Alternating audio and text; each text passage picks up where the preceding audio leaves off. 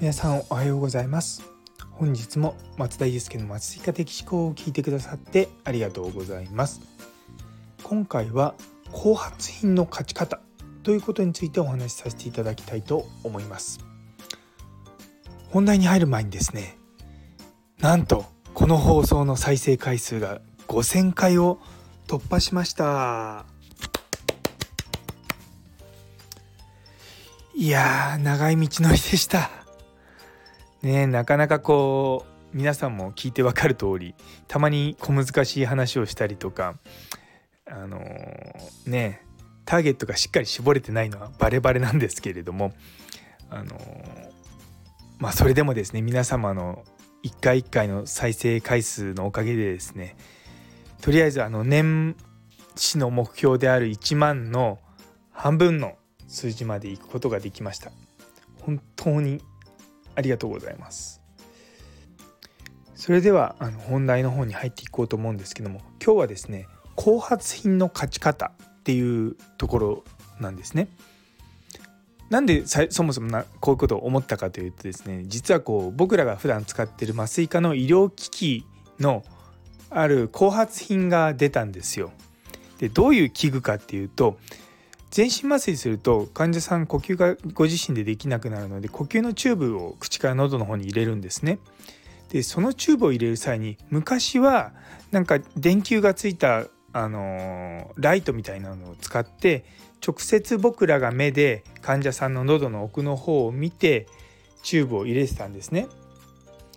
でもそのやり方だとやっぱりこううまく入らなかったりとかしてですね結構難しいんですよ。で最近はですねあの喉の方のところまでこうちっちゃい内視鏡のカメラみたいなのを持ってってでそれでもう喉の奥を見ながらチューブを入れるっていうのがま主流になってきてるんですね。でその中でももともとやってたその電球がついてるタイプにすごく形が似ていて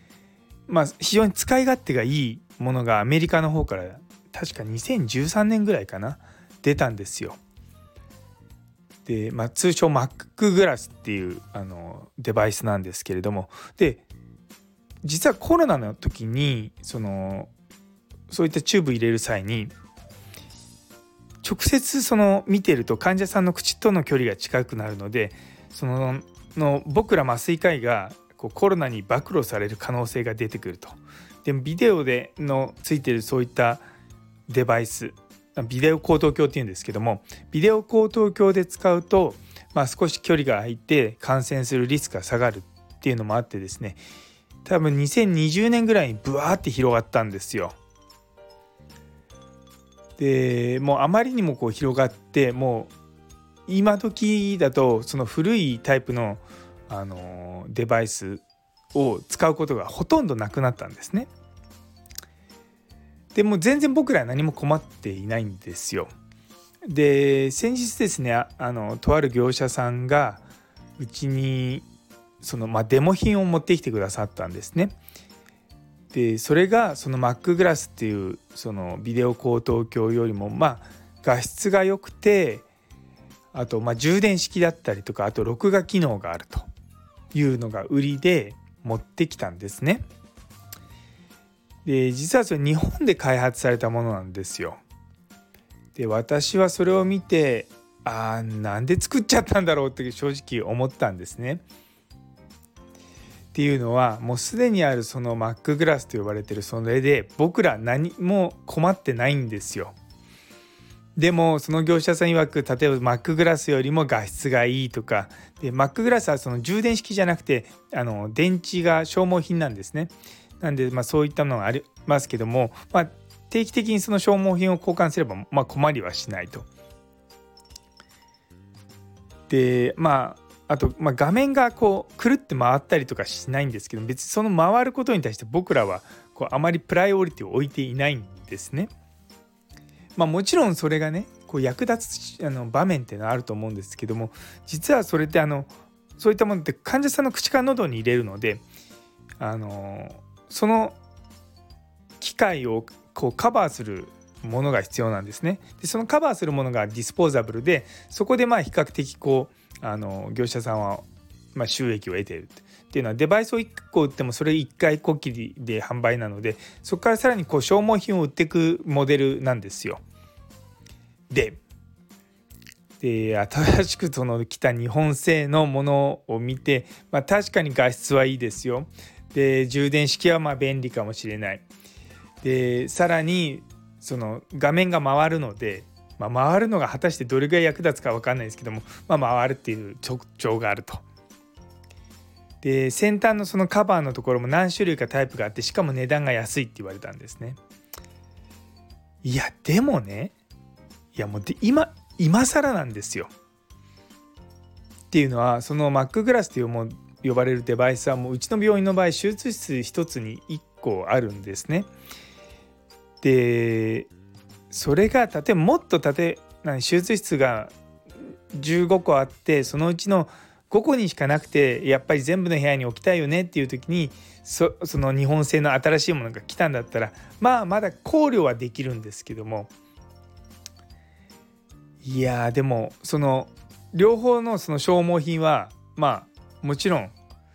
あの交換して使うことはできないんですね。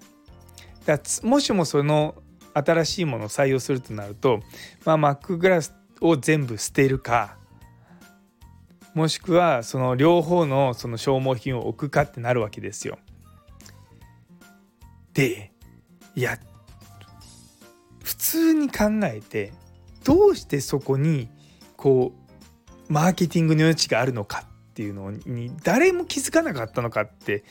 もう僕思ったんですよね。まさすがに僕業者さんを目の前にはさはあまりにも酷なので言いませんけれどもでそしてまあここでどのデバイスかとは言いませんけれどもいやもう本当にセンスがないとしか僕は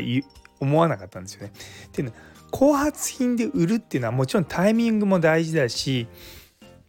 あとはその戦略ですよね。でまあ安いっていうのは一つメリットではあると思うんですよね。でもちょっと安いぐらいじゃみんな買わないんですよ。あのやっぱりこう主流であるものを使う人が多いんですね。なんかこう見てるとこう iPhone とな Google の Pixel フォンとかそういったものとの違いとは全然あの異なるものなんですね。っていうのは iPhone はまあオペレーションシステムが違うのであのでしかも iPhone は Mac とあの互換性が良くてあの Google フォンは Windows のパソコンと、まあ、互換性がいいっていうそういう違いがあるわけですよ。なのでそれぞれが、まあ、あの独自の路線を行くっていうことは全然だからなんだ Google フォンのがあの後発品ですけどもそれは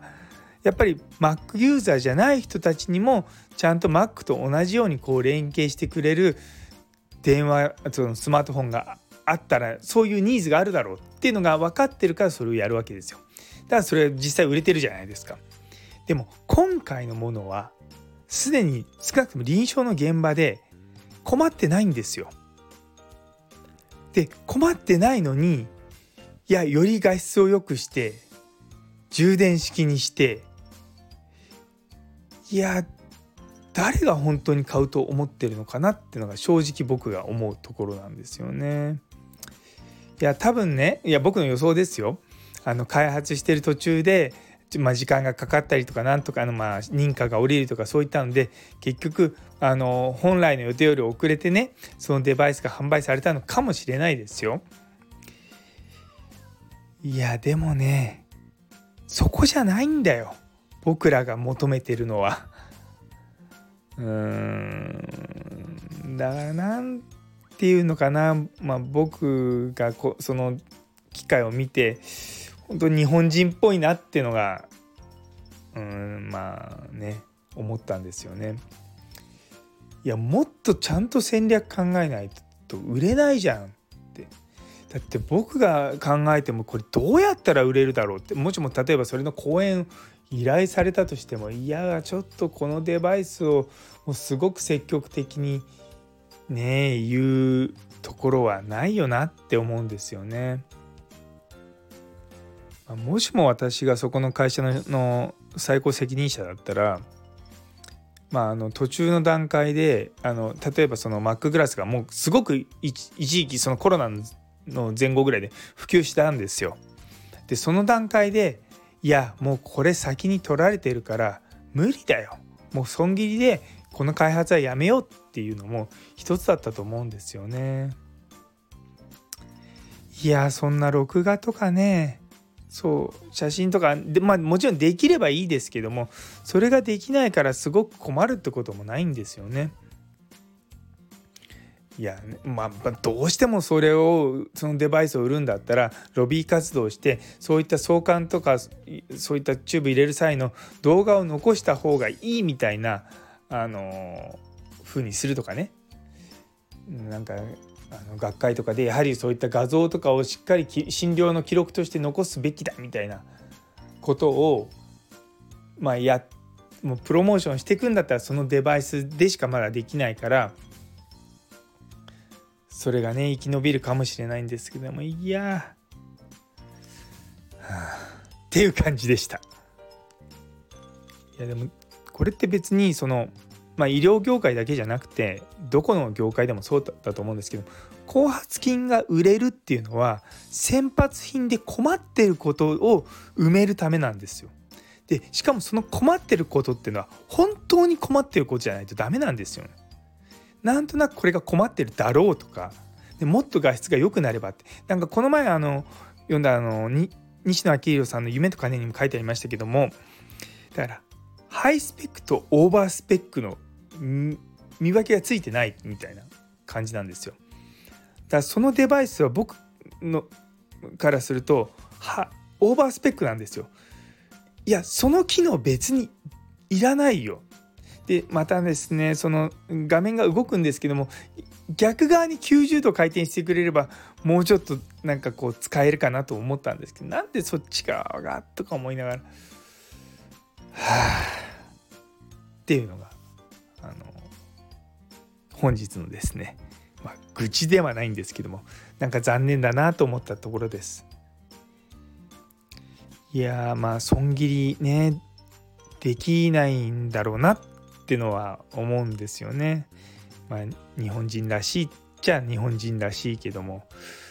やはりそこにちゃんと戦略を練ってやっていくってことはすごく大事だと思うのでね、皆さんもしも何か後発品を作るっていう時は先発品を作る以上にもうしっかりと練ってそのどういうとこにニーズがあってどういうふうにしていくのかっていうのを真剣に考えてから実際にそれをやるかどうか考えた方がいいと思います。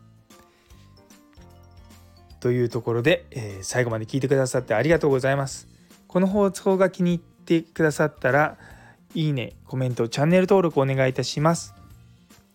皆様の反応であの私がどんどんどんどん元気になってきますので是非あのよろしくお願いいたします。それでは皆様にとって今日という一日が素敵な一日でありますように。それではまた明日。